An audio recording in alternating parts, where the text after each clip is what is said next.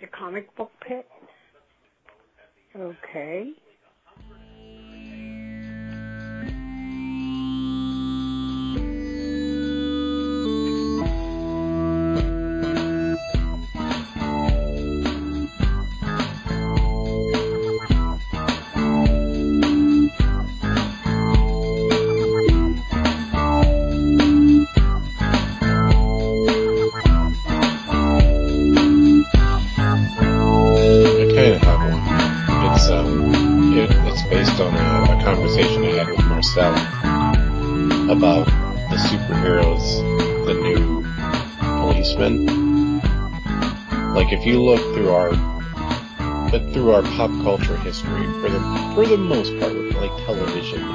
Movies, you'll see like a trend. Like for some odd years, like 10, even 15, 30, maybe even 40 years, depending.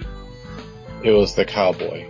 And everyone always says like the cowboy got replaced by the spaceman, but not really.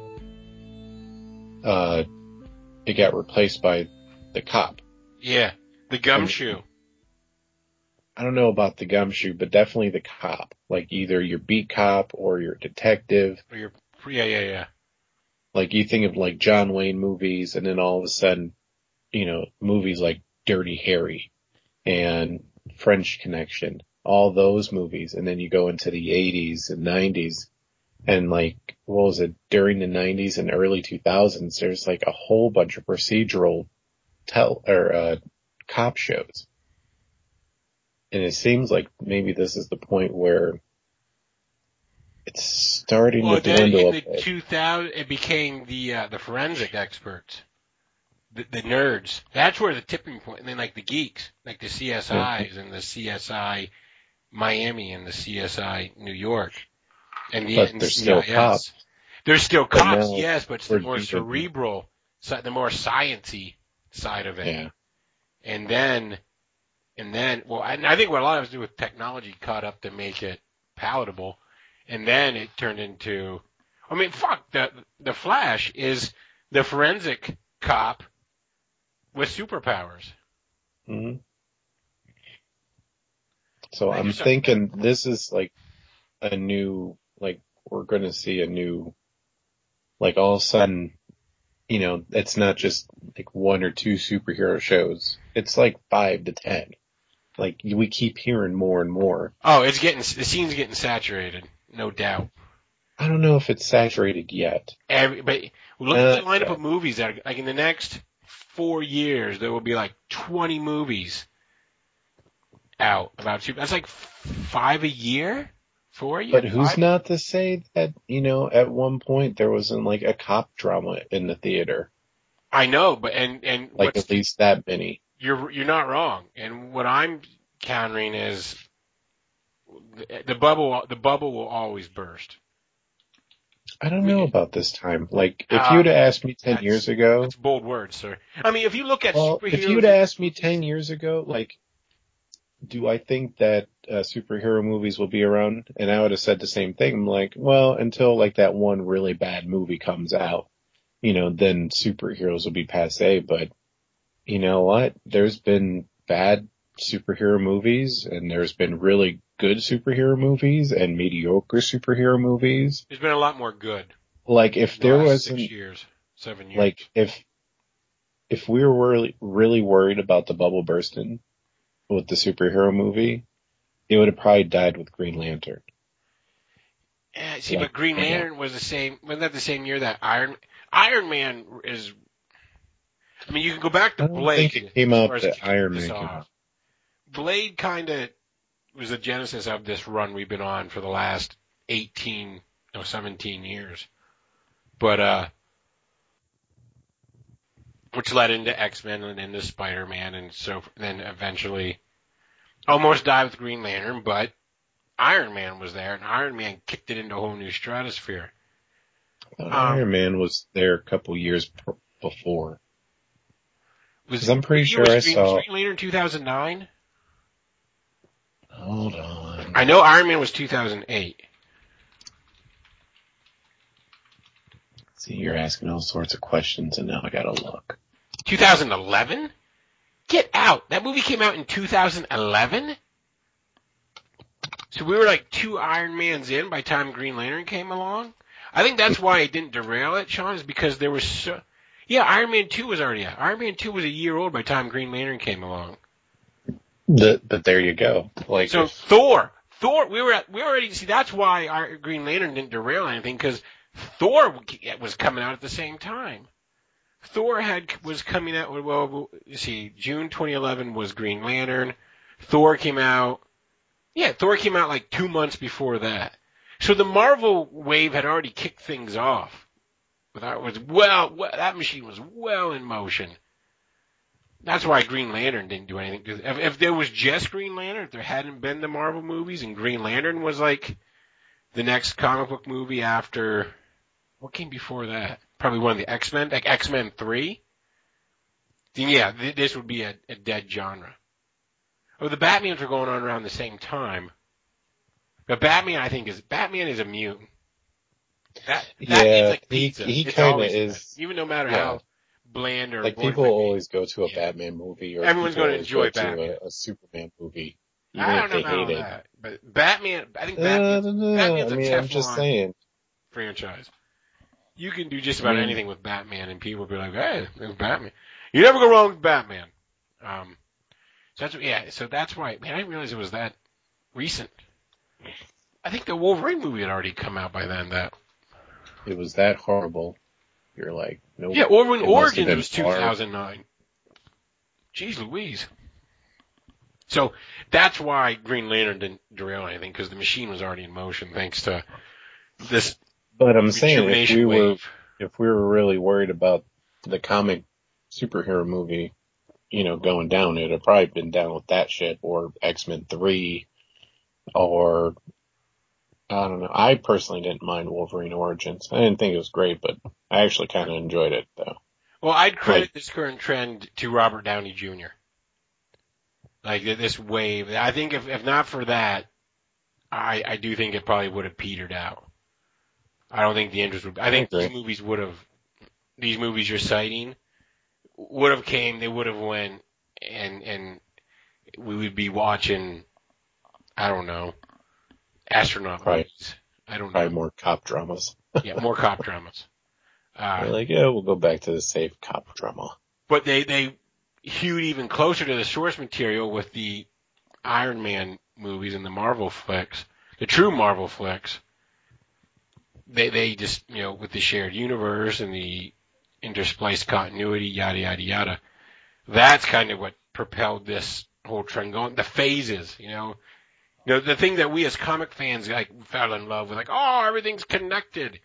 Well, they they they worked that into their movie s- series. And now the world at large is like, oh shit, everything's connected. I mean, there's practically a little like, we're one step away from the little asterisks and editor boxes in the movies now. To see what Thor's doing, Yeah, I'm kinda- 2016. I'm kind of wondering how long, like, I'm kind of wondering how, like, how long the Marvel machine will actually be able to pull that off. Until, I think until the actors quit. Well, I don't know, cause, I mean, you can always have a, a replacement. That, well, Like, be, don't get me wrong, the there's test. no, when Robert there's Downey no Jr. Robert Downey retires. Jr. Iron Man, but I mean, we'll probably get an idea. We'll see what they do with Wolverine because I think that'll happen first. Hugh Jackman already said. I mean, he keeps saying like, the next one's my last one, but yet he always ends up showing up somewhere else. I we'll find out when Robert Downey Jr. hangs up for good and what they do with the character. If if they recast, then we'll definitely know the answer. If they just let it die, like yep, that's it, no more Iron Man, he's you gone. You know, if there's no more Iron Man, they have like a still more of a Yeah. library to You go don't need to keep. You don't need to. You don't need to do a James Bond to the the character. Yeah. You can just let it go. I, I think that I mean, technically, let it go. Maybe they're trying to push it with Ant Man. I, that and I, haven't seen it yet. I'm probably gonna go this weekend. Everyone says it's I haven't either, but the one phrase I think I saw in one of the trailers was Iron Man was taken. And he is a bit of, well, actually I can't say nothing because I haven't seen the movie, so I don't know if he's Yeah. like kind of cocky or kind of like, you know, maybe because it's like- a suit. I don't know. It, the plot looks. I don't know. I have to see it. I, I I'm going It to looks reserve, fun. not going to be, you know, give a, a speculative crit- critique. Holy shit. I'm not going to give a speculative critique on Ant-Man because that's just dopey. I get annoyed when other people do it. I'm not going to commit the same sin. But, uh, no, I think the test with these movies will be when the actors start retiring and how they handle those characters once the the actors are no longer there. I mean, like Bruce Banner got away with it, but that's an asterisk because it's really the Hulk. And Mark Ruffalo, it, fine, it seemed like they just took a while to find the right guy. I still think the Hulk can't carry his own movie because they don't let the Hulk talk. If the See, Hulk for me, could I think they always kind of got it wrong. They always want to focus on Banner. Well, I the think Hulk has always been like this monster horror movie. Well, I think they got it wrong because they keep remaking the TV show from the 70s, which was, I mean, no, Yeah. wrong. I enjoy it. But you don't have to do that now. You can have the Hulk be a fully functional character, like he is in the comics. Uh, and the duality you could play off of with like Hulk smash, puny humans leave Hulk alone, Hulk not Banner, Hulk Hulk, Hulk smash puny Banner. If you had that, if you coupled, you could have like one of the most intense character studies in the most effects heavy popcorn flick if you just would let him talk. Not Yeah, I yeah, I guess he did talk in the in the first couple Not issues. Silent well. Bob catchphrases. You know, don't give him like those one moment where the Hulk says like a word, but is a fully formed character. You know, it's weird. In the movies, they always refer to as phrases. I I know you didn't see uh, Avengers 2 yet, or did you? I haven't. All right, well, it's not a spoiler. There's a scene I, you saw in the trailers. There's a scene where Iron Man has to fight the Hulk, Yeah, and, there's, and there's a moment where he calls him Bruce, and like the Hulk was like roar, and he's like, I know, I know, don't mention puny Banner. Well, it's like, how do you know that? He's never mentioned puny Banner. It'd be awesome if he did. But when when did the Hulk say this? That Tony Stark knows not to say puny Banner. Maybe he said it. If you're doing it Uh, all off camera, then you're you're you're blow, you're you're screwing the pooch. You want a good Hulk character, Hulk standalone movie. The Hulk has to be more than just a special effect. Well, that's why they gave you Banner. But uh, I'm not saying You heard everything shouldn't. it would be I'm such just- a good movie. And I've been making this complaint because that the Incredible Hulk movie with Ed Norton, that thing, I, I was that movie had lost me. It wasn't until the like the, the PS at the end with um Tony Stark and William Hurt or whoever that was. It was it was William Hurt. So he played Thunderbolt Ross. At any rate, that that's what saved the, the tying it into the overarching universe is what saved that movie for me. I was like, this is dumb. They did it again. They gave him a Hulk smash at the end, and that's it. It was stupid. And like this is like the other Hulk movie. It's like this is why these things are dumb. They'll never work. Because these people don't See, know I think they doing. should just make him like. I think they should just make like a, a horror movie out of the Hulk because that's what he is. He used to come out at night. He used to lurk in shadows. But you could Hell, he's such based a on Jekyll and. Hyde. No, and if you just let Hulk talk and be his own character, ah, you you could have a very very very good movie there, where you don't need to worry about like dopey villains or the other Avengers. All you have to do is play off that duality of Banner and the Hulk. But as long as you treat the Hulk like just a special effect, you'll never be able to have that movie. So that's why the Hulk movies are like, Psh. They're like, we don't know what to do with them. I was like, well, then you're all stupid. That's right, I said it. They're all stupid. Harsh words here on Comic Book Pit number You know what they should do? 208. This is a yeah, nice. Art, I was yeah. wondering if you're going to incorporate any of this. Tough talk. Tough talk. Yeah, Actually, I have two ideas. We tell Uh, as it is. I have two ideas that they should do with some of these properties. Uh, I think they should just totally redo, like remake Jekyll and Hyde, but just have Banner and Hulk. Like just straight lift it, just nothing fancy, just be like, you know, instead of all the stuff that happened in Jekyll and Hyde, just put Banner and Hulk. They haven't done a comic of that yet. The Curious Case of Dr. Banner and Mr. Hulk. Yeah, it's called the Hulk. Actually, the other one was, um, I was talking to my wife, uh, one day when we were, I think I was reading some Star Wars news where they're like saying, oh, we're going to give Han, uh, Han Solo his own movie. It'll about be his early days. And I think they said something about the Kessel Run. And I was like, oh my God, they should totally just rip off, uh, Smokey and the Bandit and just redo that, but with Han Solo and Chewie, and they just, you know, bring in some sort of Sally Fields type character. That's the Runaway Bride. Mm. That would be awesome, and it'd be called Kessel Run.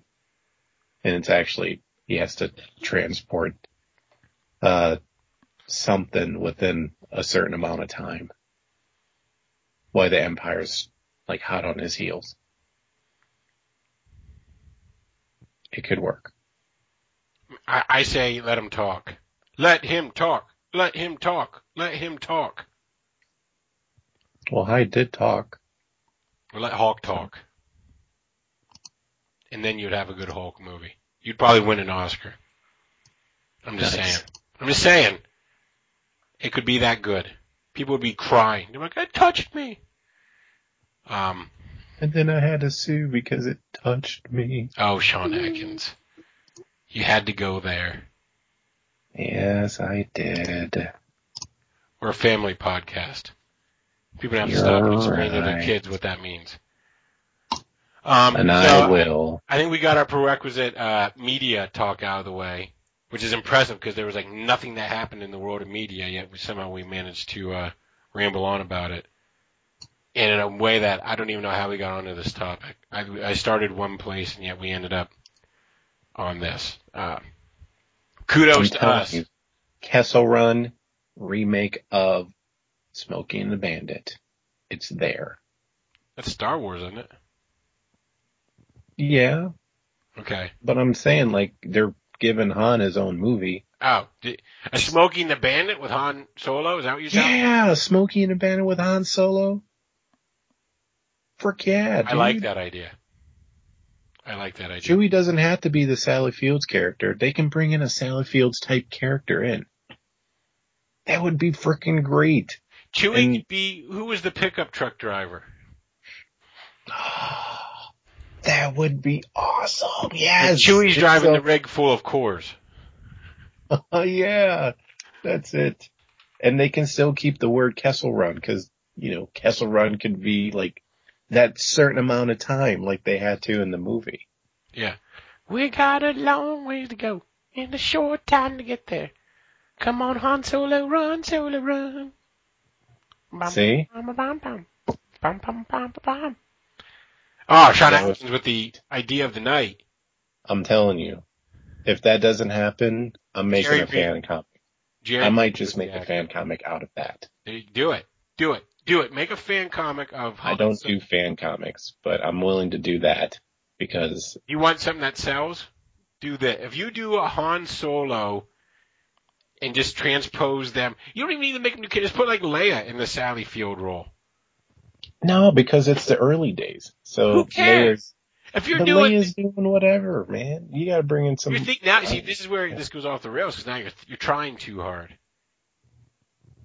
You I'm got- just sticking with the parameter of young Han Solo. So I'm like, okay, if it's before he met into the rebellion, screw. No, then Han Solo yeah. has to fly a, a cart, a, a truck full of Coors from Tatooine to Hoth. I don't know.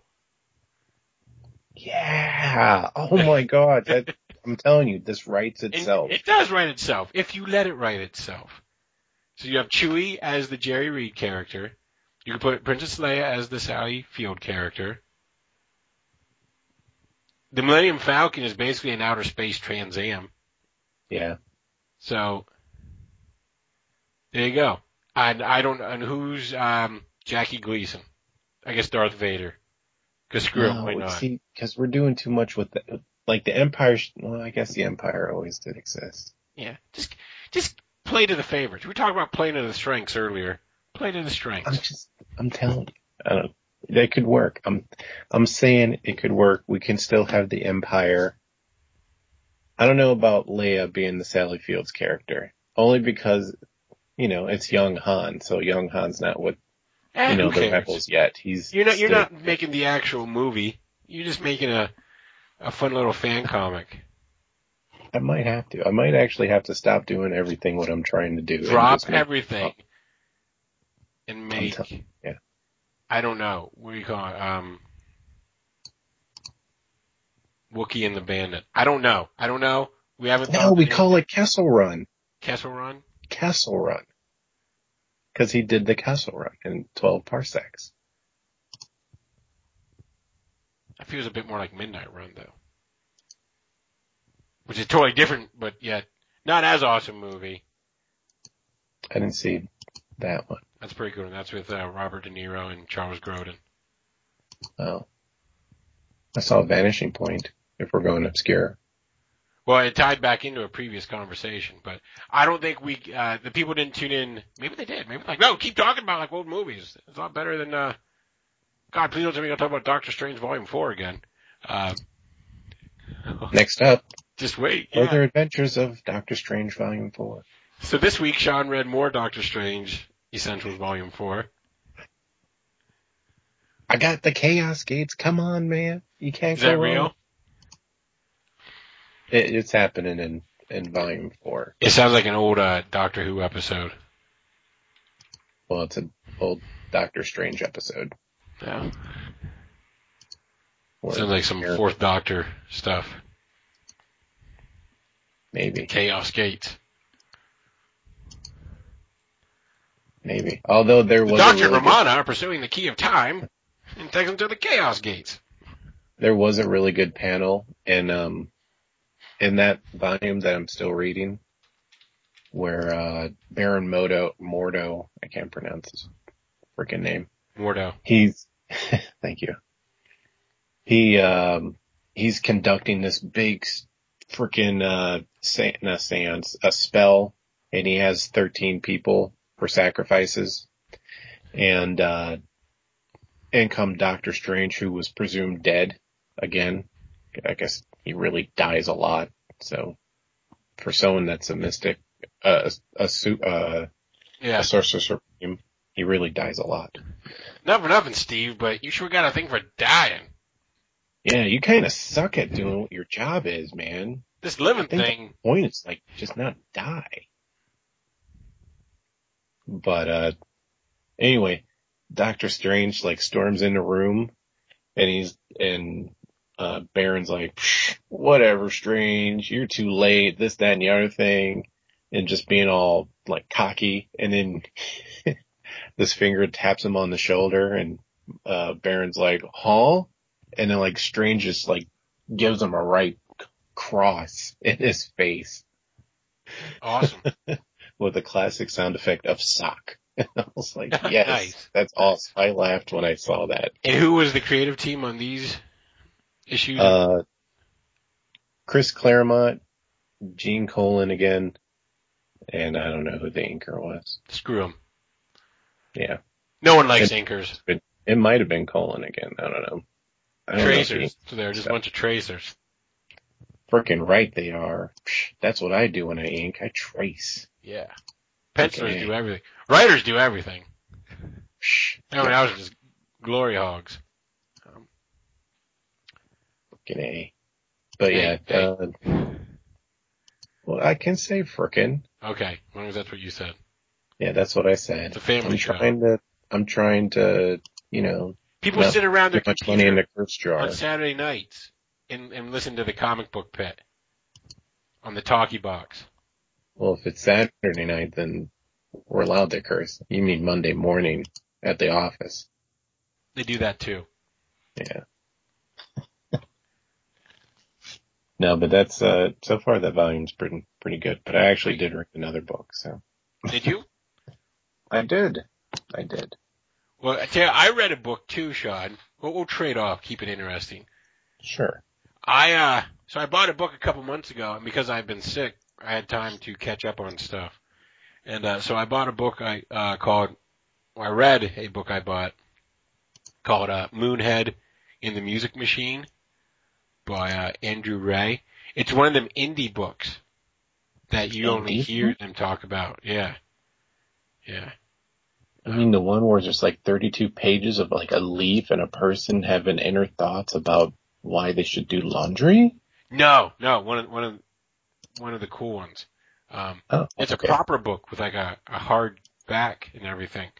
Um, no, so it, it's actually pretty cool. It was, so this kid, his name's uh, Moonhead, like Joey Moonhead, and he's just like a body with like a moon for a head. It like just floats above like the the torso and stuff. Mhm. Like his parents look the same way, and it just like like no one questions it. It's just the way the world is.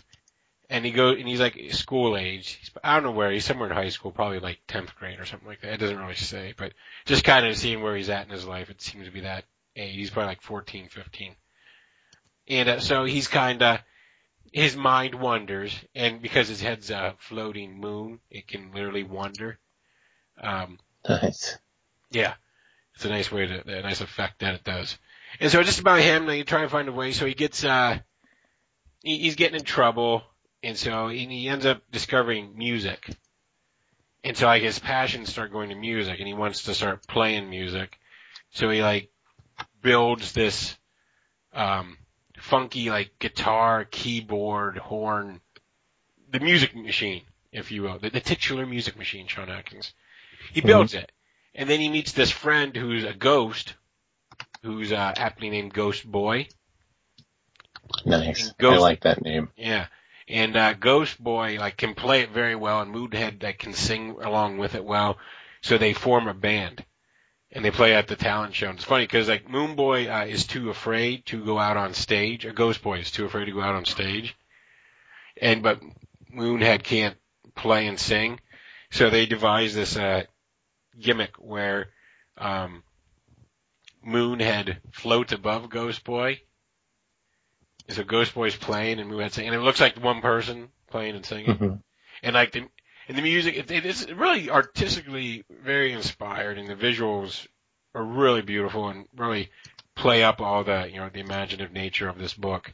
It's like the music like washes over all the kids and they all kind of look the same. They're kind you know they're they're dickhead high school kids so they're all you know there's jerks and nerds and stuff. And it like transforms them all and they turn like into amorphous blobs and just all these funky looking characters and some of them like change for like everyone get to like their the inner weirdo comes out of all of them. And uh and then it follows, you know, the that old chestnut where like Moonhead gets popular and falls in with the the jerk kids that used to bully him and now want to like piece of him because he's the it thing. And he turns his back on his real friends and it blows up in his moon face and then he learns a lesson and then everything, you know, all is well that ends well. I don't want to spoil it. I do recommend it. It's a really good book. Um, I don't know who published it. Let me grab it here because uh, it, it's beautiful. Hmm. We turned into a pumpkin. I guess so. So it, uh, it's called Nobrow. Ironically enough, is the name of the publisher of Moonhead and the Music Machine.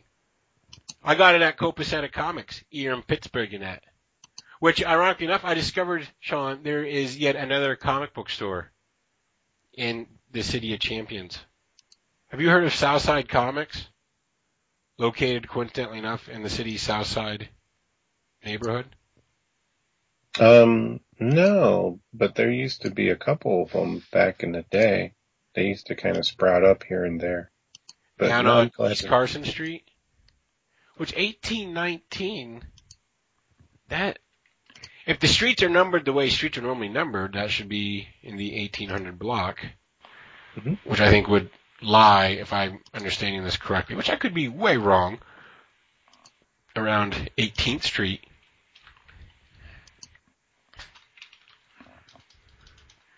East Carson. So, because here on the comic book pit radio program, we do talk up all the comic shop. Yeah, down by Fatheads. It's like right next to Fatheads. Well, that's good. Well, slap me silly. I, I well, I totally thought you were going to make a trip to Southside. Um, I mean, I was just there a couple weeks ago. Um, no, I mean, I I don't need to go to the South Side just to find comics. Uh, I talked to the Duke earlier. I'm like, is this new? And he's like, oh, I was there a couple months ago. Um, yeah, go figure. Go figure. Oh, next time I'm, I find myself in the neighborhood, I might have to uh, float on in. But um, I'll have to add them to the list of all the comic shops if it hasn't Careful been not to added get already. those stairs. That's going to happen no matter what. We both know it. Yeah. I went to this one comic shop over in, um, oh, what was that? Crap. It was like a suburb of Pittsburgh. I was helping a friend. I think it was like Westview. No. Um, all I'm just gonna say is like, I went in there and I was like, just looking around, people were playing magic and they all just kind of like, like if you, if there was a jukebox, they would have just screeched stop The record scratch moment. as I'm walking in. Like there was a, one of my friends with me too, who doesn't really read comics. She gets into comic book movies if it piques her interest, but for the most part, she doesn't really do comics. And, um, Oh, Westview, that's by where I used to live. No, it wasn't that. I think it's like, oh, it's on the tip of my tongue because I used to know a friend that lived there like years and years ago.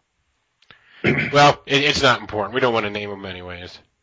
But either way, it was, uh, I don't know if it was awkward. It just was like, oh, I didn't know this was here. Like I saw them before when I was at my friend's house and I was like, oh, I wonder if I'll have to go in there one day. And I did and it's just awkward and Was it in that sector on that west side of the city, the western suburbs? I'm not sure. Maybe. I sometimes get lost in Pittsburgh, so I can't really remember. No, it's not difficult to do. The West. I know it's uh, not too far from the West End. Okay. I mean, it, I guess it is a bit of a ways from the West End, but I, th- I think we're narrowing it down. maybe I Some should people- say oh, Mount yeah, that, well, that's that's different. All right. Well, this isn't. Uh, we're not doing a Rick Sebak special here. Um, you read another. I did. You did a book review. I did a book review. You, we we went on a tangent.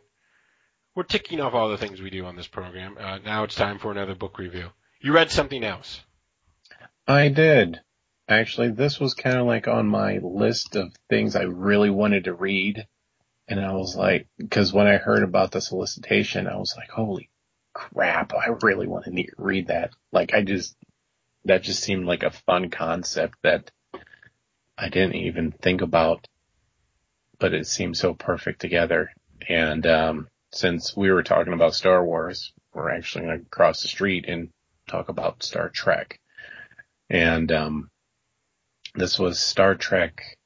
I'm going to bring it up real quick so I don't butcher it. I mean, it's not hard to remember. It's Star Trek and Planet of the Apes crossover, the Primate uh, Directive, and by Boom Studios, FYI. And I really liked it. I I was kind of impressed with most of the book. Uh, This is issue one. It's a limited series. Uh, unfortunately, I don't know how much of a limited series. I imagine Well, you know when you go to the comic shop and they're no longer there. Or the That's last issue true. might say the end. That'd be nice of them. that would be true. And that would be nice. Be like, uh, we're done. Like, okay. Our story's over. I'm waiting. yeah. I just go up to the comic guy and he's like, nope, all done. You can go home now. Be like, what? Serious. You can just go home now. I'm like, oh. Kid, you've been coming in here for 25 years asking there's more Star Trek Planet of the Apes. I told you they ended it. yes. Uh, but like when I first heard that they were doing it, I was like, that's the greatest idea ever. Cause you, cause they both came out at like the same time. Well, one was ending as the other one was coming out, but either way, it's like that same era of sci-fi. And I was just like, that is perfect. I so want to read that. And, uh, yeah, I can't now. and I did. It was, I have to admit, on the negative side, it was a bit wordy. I know, weird because I'm reading a comic, but it it was a little too wordy for me. But on the other half, the wordy parts was the Star Trek stuff, and they were pretty wordy on that show. They are just, you know, they had like these full blown conversations as well as it. It wasn't like to a point where it was just boring drag. It was just, it was pretty interesting as well as it seemed like it fit the show. Like I felt like I was reading an episode of Star Trek and the apes were in there and I'm super glad. Like they're just, they looked really good in it and the artwork, uh, Say it.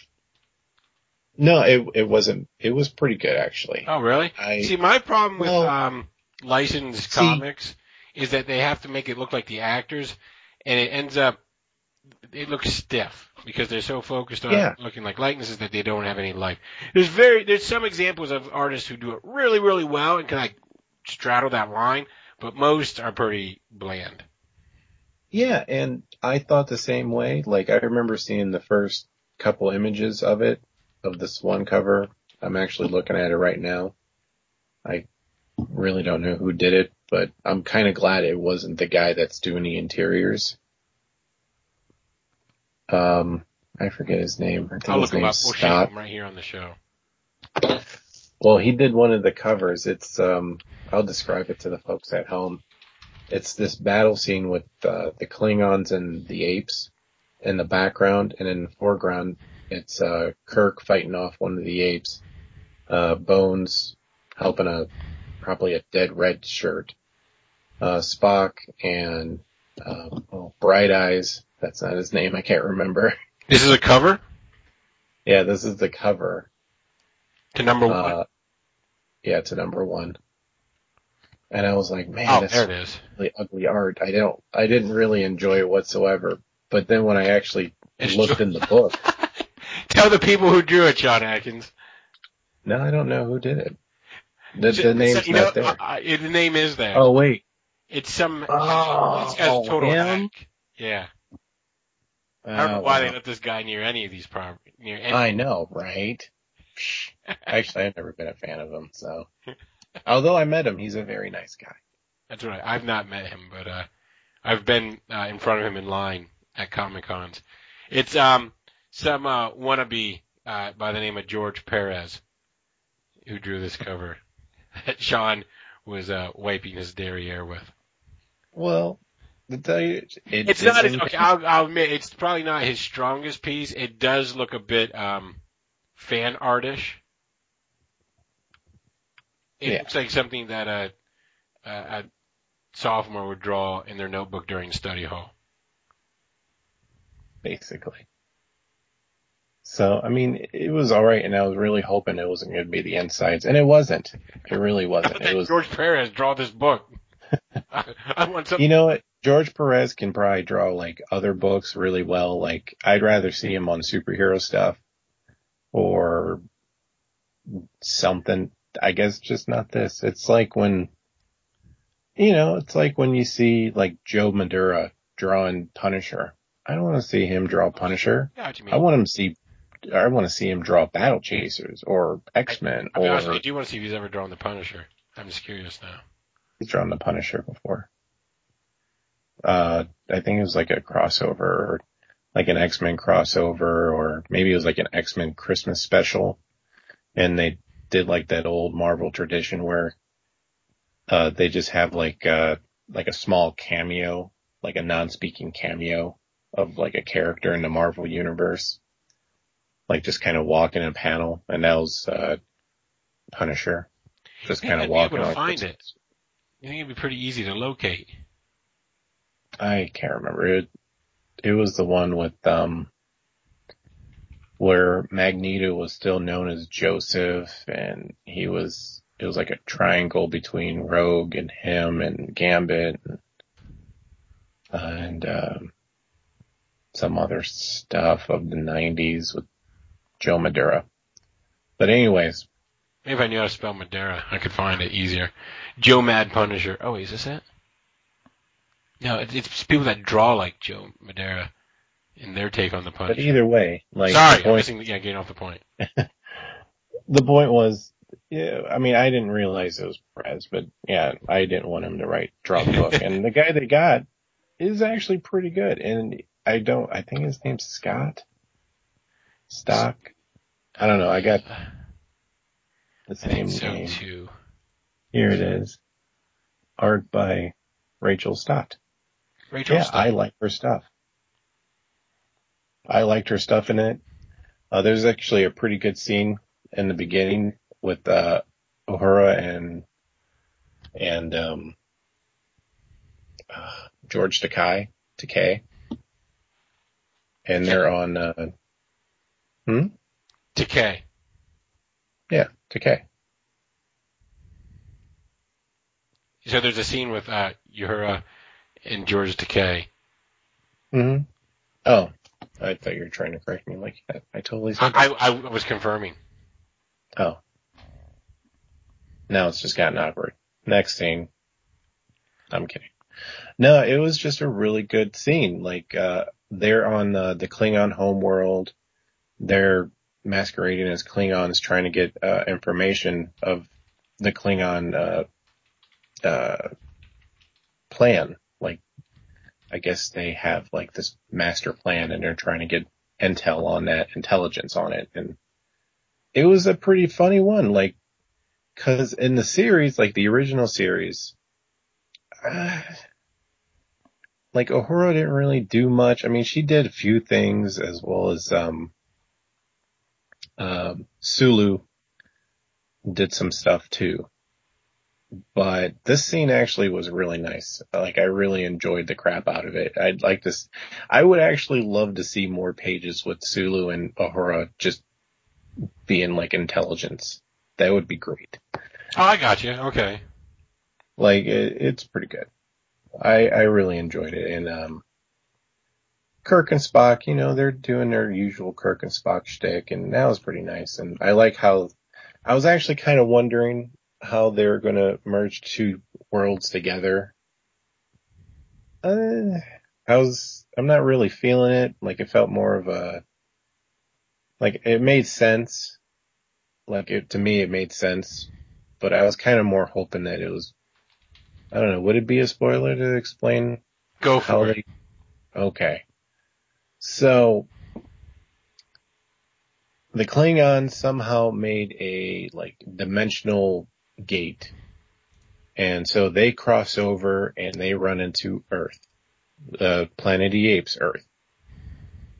And at first they're like, "Well, this is the future," and they're like, "Not quite." And they actually spend, I felt like too much too uh like a couple too many pages on it, but it was kind of nice. I figured this was like the first part to kind of get it out of the way. They're like, okay, this is what happened. This is why it's not our Earth or Star Trek Earth. Then they go over like, oh, key moments of this, this, and this happened, and you know, nuclear war lasted a lot longer, and you know, instead of the Federation, like in our universe, um, did after our nuclear war, them primates rose up and, you know, so on and so forth. And I was like, oh, that kind of stinks. I was kind of hoping it would have been like they went into the future and then, you know, it still explains like the nuclear war, like maybe, you know, things happened and Earth is still decimated and, you know, apes rise up from man. It'd have been nice, but Eh, but it, it was still a suitable ex- explanation. I liked it though. So overall, the story's pretty good. I will probably uh, read the second one because, come on, they have the last page, or they have uh, the solicitation for the next issue with. Um, let me see. Oh, there you go. Uh, Kirk on his knee and I think I just explained that sentence wrong. Kirk and, uh, and, uh, Charleston Heston in front of the Statue of Liberty. So you can't go wrong with that. Get your hands off me, you damn dirty apes. If only Although they do, they actually do land. I should have mentioned that. Like, uh, Kirk and the gang actually do land on the, the planet and they run into the apes and only a red shirt got winged, not killed. Of course. Oh, just oh man, that's a Yeah, they were just winged. Yeah, they didn't, they didn't die. Oh, wait a minute. No, that didn't happen. Oops. that happened in the next story. I started reading the second issue. So. Sean, And this one, they just kind of, books. sorry, I got confused. I thought it was all part of the one. I was trying to binge read and then I got caught up with responsibilities of dad. But no, uh, overall the story was good. I'm, I can't wait to read the second one, obviously, because I just started describing of the second one, so. But Kirk is on point, Spock's on point. Everything's on point so far, so I can't wait to read the second one. Sweet. Well, I'll tell you about a book I read. That's a first issue, and I can't wait to read the second one. And I haven't started reading it because it's not out yet. I read a book uh, called Godzilla in Hell, Nice. and it was masterfully illustrated by uh, James Stokoe. I'm sure you're familiar with his work. I think we've talked about it before, if not on this Mhm. program, on the other one. And uh, we've talked before. Pretty sure. Um, and it's the premise is simple. Godzilla is in hell. It opens with Godzilla is like following and landing in hell, and he fights like monsters in hell. Mhm. He's like trying to roam around and figure out uh, why he's in hell. Um, unlike Wait, uh, wait, books you've wait. read, like it's not wordy. Wait, like is he actually like there's a thought bubble like no, how did I get here? I would. Uh, I wish there to. Ironically, Like he looks up like thing is closed. Mm. No, it's um, it- it's it's actually much more masterfully crafted than how either you or I might do it. Um, Mm. um, it's a part of a five issue miniseries, and uh, friend of the program, Dave Wachter, is writing and drawing the concluding issue, number five. Nice. I, I I've had conversations with him. It, it's pretty funny to hear him tell the story. I won't I won't say too much, obviously, but just to hear him tell the story of crafting a Godzilla centric story that's kind of this. It's almost a Godzilla character study, and the the challenge of a character that can't speak, that doesn't emote, being in the middle What are you talking about? He does that. I seen him dance up in joy. But it was it was uh it was funny to hear some of the notes that Dave told me he was getting back. but uh okay, that's inside baseball. Like, oh now they're talking about stuff they won't even talk about. What what are Day and It's like baseball. Oh, why does everything gotta be like baseball? Gosh. But um no, it was really it was obviously Stokoe who draws it. He if you've seen his artwork, he brings it like he brings it and everything. It's masterfully detailed, really gorgeous. I don't know who's doing all I forget who's doing all the every issue has a different creative team on it or creator on it. Oh my. Yeah. And uh let's see if I can find something about that talks about it. Uh, I don't think I'm going to find anything right out here off the top of my head that, or at the top of the internet, that's going to tell me the different creative teams on it. I don't have anything to fill the time with. I'll try one last thing. Try the Godzilla wiki. Uh, see what this says. This says uh, number two uh, be Bob Eggleton is writing and drawing. It sort of seems to be the whoever's worked on the recent IDW Godzilla books is all getting a bite at the apple on this one. Oh, that's cool. Number three is allegedly written by Ulises Farinas, Eric Freitas, and Buster, drawn by Buster Moody. If this Godzilla wiki is to be believed. Episode four, drawn by, written by Brandon Seifert, illustrated by Ibrahim Moustafa, I'll be honest, I don't know if these character creators have all worked on the different books. I, a couple of them I recognize. And then, well, I, I know it's wrong because it says issue five has the same creative team, but I know for a fact that's a friend of the program, Dave Wachter, doing that one. You heard it here, folks. Yeah. Don't You believe any. I've first. seen different write-ups where it says like it's different issues, and I, I've checked and double checked straight from the horse's mouth. It's number five. And uh, no, it's it was pretty interesting. There's some gnarly monsters in the first one that Godzilla has to fight. And, like one like almost eats him. It's like they got he's got the monster like has all these like weird tentacles like shoot out, and uh I won't lie, the monster kind of had a gnarly similarity to female genitalia, but I don't know if that was intentional or not. Probably not. Who knows? And it's like starting to eat Godzilla, and then like Godzilla just, which I don't know if this is the first time I can recall seeing this was the most recent movie where when Godzilla's ready to breathe fire, like his little horns on his back start lighting up. Yeah, that's always been like It's that. always been like that. and I just missed it. Mhm. Okay. And um, so the panel show like the horns lighting up, and he just like blasts right through the monster with his fire breath and kills it. Awesome. And then like it ends with him falling into another layer of hell. Spoiler alert. so it's like Dante's Inferno as told with Godzilla. But uh, no, really cool, and I will continue to check it out, even though it's not you know the same creative people on it. Um, obviously, issue five I will look forward to because that's a little bias there. But uh, it was pretty good. I will I will keep you posted on it as it goes. Awesome. Uh, Every fourth episode or fifth episode it might be, we'll discuss it. So there we go. We got the next six months of the comic book pit planned out. So Star Trek Planet of the Apes and Godzilla In hell. in hell. And that should take us up to like 214. And then we'll have our uh, big monumental 215th episode. Oh, and you forgot Doc Strange. Oh, there, oh, there'll always be more Doctor Strange. Yes. There was Man. Thing in that one too. Central's 4. Oh, and you left that out? I'm sorry, I did. I did. We're gonna have It to have had Man Thing in show. there. Man Thing saved the day. FYI. When doesn't it? He saved the day and I guess he went off in the sunset saddened. as Man Things are wont to do.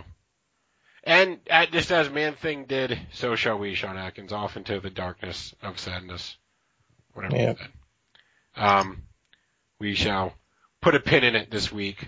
I think we said Do, do, do, do, Bum, bum. Oh. I, I can't remember. Is that like the sad Hulk Hulk. music? Oh. Yeah, it's sad Hulk music. It almost sounded happy. I think you had the tempo a little sped up. My bad. It's like working. I'll work on it next time. Yeah, yeah, you do that. You got a week to uh, get your your sad Hulk music down, Pat. Um, Let's close on this. Did you see this story about the secret McDonald's menu? What? Evidently, there's a secret McDonald's menu that if you like, I had McDonald's manager did an Ask Me Anything on Reddit, and like allegedly confirmed the existence of this legendary secret menu. Where like if you go at certain times and you just ask like, hey, can I get you know this, this, and this, or this, that, and this, you can do it. Um, the one there's two that stuck out to me. One was the Mc 1035 which is like a double cheeseburger on an egg McMuffin with egg and bacon. And and another no, I one never heard of this. was called I forget what it was called, but basically it was the quarter pound patties on a Big Mac. So it was like a giant Big Mac. Which, all honesty, go to the store, buy some ground beef, some buns, and lettuce and Thousand Island dressing. You can make it at home. That's the trick. Thousand Island dressing. Um, you'd have Big Macs, whatever, all the time. No, and there was more to it. Like there was the land, sea, and air, which I think was like a chicken, the fish, and the beef on a bun all together. Like all these crazy, just like Frankenstein concoctions from the McDonald's menu that if you just like asked them, if basically did put a special order in, is how they made it sound. I don't think you needed that to like do a secret handshake or anything. But I don't know. I mean, go to McDonald's and be like, hey, can you just give me like a Big Mac with like the quarter pounder patties? It's like just I don't figure out. There's probably no button on the thing for it. I don't think they can just put. I don't know, figure it out. Maybe there's a miscellaneous button. I don't know. Someone that's worked at McDonald's knows. Write in, tell us. But uh, until then, we uh, shall all return from the sadness from which we came. This has been the Comic Book Pit, episode number 208. And I am Jared. And I'm Sean. That's all. Are you Sean this time? Oh yeah, that's right. I do do some. Well, I guess I just did, so Okay. Yeah. my bad.